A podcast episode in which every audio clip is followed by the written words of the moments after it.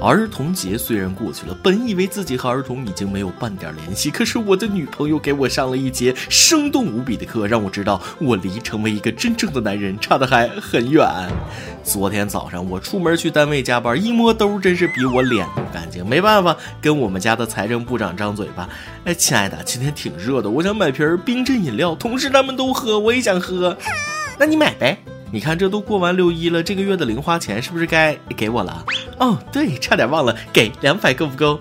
两张红彤彤的百元大钞照亮了我灼热的内心，虽然面无表情，实际心中暗爽。真是好久没看到三位数的钱了。于是乎，我赶紧用颤抖的手比划着，OK OK，太 OK。我对象一下就急了，啥？你还敢要三百？滚边去！跪在这个榴莲上，好好反省，一毛钱都没有。一切发生的太快，到现在我还一边吃着不舍得加蛋的煎饼，没整明白到底发生了啥呢？各位听众，大家好，欢迎收听网易新闻首播的每日轻松一刻，您还可以通过网易云音乐、QQ 音乐同步收听。不仅如此，你还可以通过搜索微信公众号“轻松一刻”原版，了解更多惬意文趣事哦。我是距离真男人还差一项可支配收入的主持人大波儿。其实我不光智商可以过儿童节，零花钱也能过儿童节。其实长不大挺好的，大家都知道，年度四大宽恕名言之一就是他还是个孩子。现在多少熊孩子，因为是个孩子，大家就忘了他的熊了。要是这样，我还真愿意当一辈子小孩。可咱们今天开篇说的这个人，他不是孩子，不过真的太熊了。前几天，大连一名二十三岁的司机违规行驶，并且酒驾，他的父亲闻讯赶来求情，说他还是个孩子，请交警手下留情。交警同志怒怼：“十八岁就成年了。”说他是个傻子，我信。可你非说他是个孩子，大哥，你是不是有点过分了？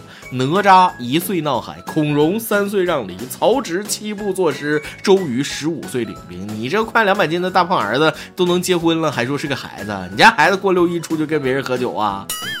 我家小孩可从来不喝酒，更不会喝了酒开车上大马路上逆行。犯了错误就要勇于承认吗？都说子女在父母眼中永远是小孩，这话也没什么问题。就说这小伙二十多岁，刚步入社会，未经世事的他在父母眼中确实就是个孩子。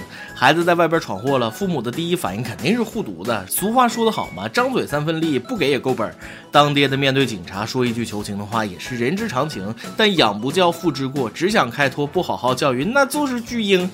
熊孩子现在可能觉得是占了便宜，但这点小便宜以后让社会人给教育一顿，那可就没有这么简单了。说起社会人，下面这位可以说是相当社会了。哎呦！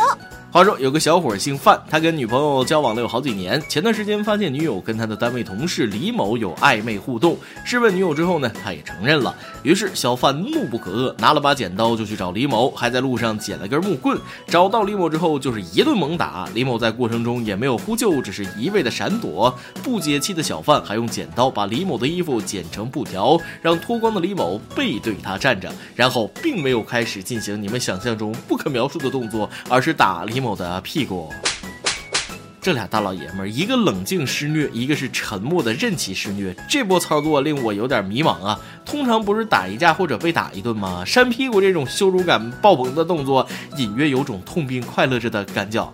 没错，就是恋爱的香气。呃，这个还是说正经的啊。这种情况我真觉得不至于大打出手，男未婚女未嫁，结婚还能离呢？发现女朋友不是真爱反而挺好，想开点，该换人换人呗。不过能感觉得到，这哥们儿确实是挺克制了，只打情敌屁股，没打他前面，还算为你的女朋友未来的幸福啊着想，也称得上是个知道轻重的贴心好男人。相比之下，下边这位大哥那就实在太过分了，必须点名批评一下。话说，广州一家麻辣烫店的厨房内，有食客目击到一名男员工坐在高脚凳上，双脚架在案台上切肉，食材多次碰到他的脚趾头，地上也散落着食物残渣。面对群众问责，该店工作人员说了一句大家耳熟能详的经典话：“大家不要慌，这个人是临时工。”老板，你们开麻辣烫的还分临时工、正式工啊？莫非你们企业还有编制？一出事儿就拿临时工来顶雷，这套路学的挺溜啊！六六六，临时工被你们发扬光大，再一次成为当下最神奇的工种、最神秘的用工形式。他们累了，不想再背锅了。最讨厌一出事儿就说临时工，这不行那不行的，什么工不都是你招来的吗？再说了，临时工就跟实习生一样，还要转正，更应该严格要求。反过来说，一个企业临时工如此，那正式工那不得更可怕呀？而且我可以负责任的说，这位大师根本就不是临时工啊！临时工谁能有这么大气场，还敢光着脚丫子踩案板上剁肉？早把脚趾头剁起来给顾客夹菜了，就不能拿出点诚意，真心实意的给顾客道个歉吗？以往下馆子吃饭，要是想不堵心，那就靠眼不见为净。真要把要求抬高到干干净净，让你吃着舒心，除了家里，那就没别的地方。至于说后厨卫生不卫生，全靠厨师良心。现在各种外卖很红火，都把方便面行业给整趴下了，而且养活了好多人。这种情况下，吃的放心、舒心、安心，比什么都重要。说起这个，咱们的每日一问来了，回忆一下，在你最饥饿的时候，你曾经饥不择食的吃过什么东西呢？但不管怎么说，他们有请临时工的权利，咱们也有不去吃临时工做的饭的权利，是不是？以后要去国际级的大饭店，今天我就给大家推荐一家，相信大家都吃过，但你绝对不会想到它居然这么有国际范儿。话说，咱们中国各地喜闻乐见的沙县小吃已经进军日本市场了。第一家分店于六月三日在日本开业。店内厨师介绍，这家店将推出沙县小吃四大金刚系列，包括拌面、馄饨、蒸饺和炖罐儿。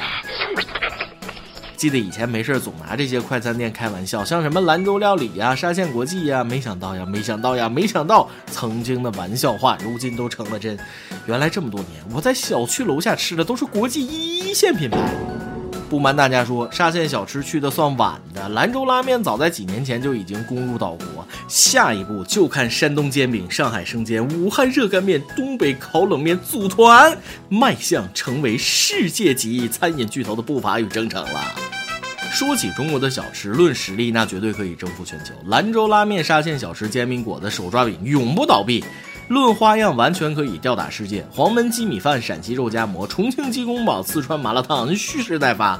再反观日本料理，别管正宗不正宗，寿司啊、拉面啊，在中国那是遍地都是。咱们也应该对外输出一下餐饮文化了，让老外也知道知道舌尖上的中国是什么味道。在这里也给这家店打个广告，这家店老板人特好，那口音一听就是福建人，口味绝对正宗啊！那些在日本的广东小伙伴，看在我的面子上，就先放过这名正宗福建人一马，到了他们店改吃一屉蒸饺，可好？今天你来啊，网跟天下榜能不上提问了，能不能 说出一道菜，让人一看就知道你是哪里人呢？看完网友说的家乡菜，那说真的，大部分我都不知道。下面我根据自己的经验猜了几个，欢迎各位听众指正错误。微信网友叶自立说了三道菜，我是完全没听过。有知道的网友也可以给出自己的答案。他介绍的菜是三蒸：蒸鱼、蒸肉、蒸菜。不晓得有没有人晓得，也是上过《舌尖上的中国》，只有几秒钟的镜头，但这就是家的味道。我个人觉得应该是广东，在我印象中，这种吃法似乎是在广东很流行。微信网友 L A 说的就更令我无语凝噎了：皮蛋抖辣椒，这啥玩意儿？我猜是湖南或者四川的。微信网友心肝宝贝说的家乡菜是藕粉圆子，湖北爱吃藕，我猜是湖北，绝对没错。还有一位网友的家乡菜就让人大流口水了，大盘鸡味道可好吃了，尤其是拿汤汁拌着皮带面吃，越吃越想吃，说着就流口水。而一位网易的火星网友表示，他们的特色菜是福建人。我还有一个问题，这位广东的朋友能不能继续透露一下吃法？爆料时间。微信网友右手鲜花左手枪说了一件有关吃的为人处事之道，我觉得很有道理。自助餐千万不能和朋友一块儿多吃，吃到最后往往变成别给我夹，不要了，这是你点的，你吃，一来二去，时间长了伤感情。我早就说过，事情不能只看一方面。像我这样的，不光不会伤感情，因为很能吃，反而增加朋友之间的感情。说到底，那是实力不行。再来一段。网友木棉花开跟大家分享了一则人生哲学。很多人是不是觉得等我有钱了就会有爱情？你们想多了，这就跟玩游戏等我装备好了，野怪随便打一个意思。你能打的野怪永远是比自己装备差的，而跟自己同样装备的野怪打起来依然很艰难。呃，然而还有一种情况，等你装备好了，野怪已经让装备更好的打完了，就是这么现实。一首歌的时间。微信网友我想想点一首歌鼓励自己。主持人你好，我是一位剩下八天并正在挣扎的高中生，我想要点一首汪东城《你在等什么》。看着我喜欢的人和朋友在那拼搏，我也想要崛起。希望这首歌可以燃起我的热血，也希望它能燃起所有即将高考的高中生的热血。望成全，祝小编和主持人越来越帅，祝轻松一个越办越好。天再热，热不过心。有信心，一切皆有可能。当我看到这条消息的时候，你已经剩下不到八天了。怎么说呢？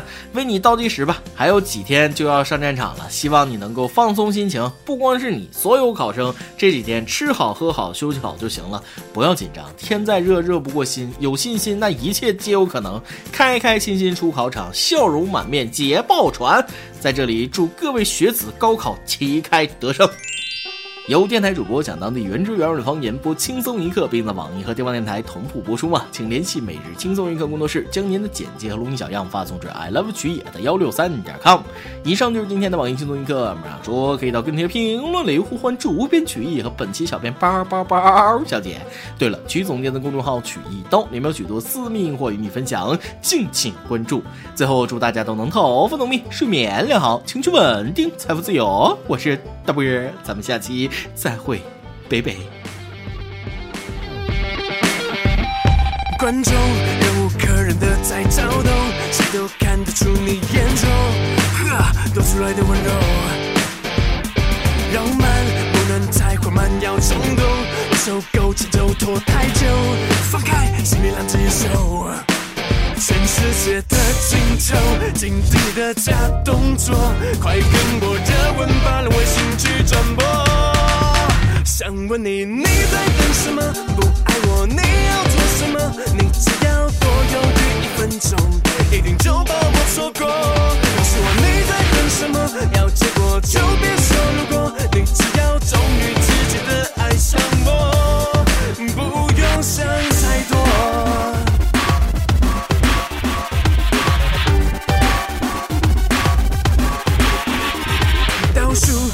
跳还快，像敲钟；时间垃圾包，谁能够？呵，装作无动。于衷。寂寞追逐着你，我快挣脱，别手中无形的枷锁，收获最痛快的自由。全世界的镜头，今日的假动。作，快跟我热吻，把热情去转播。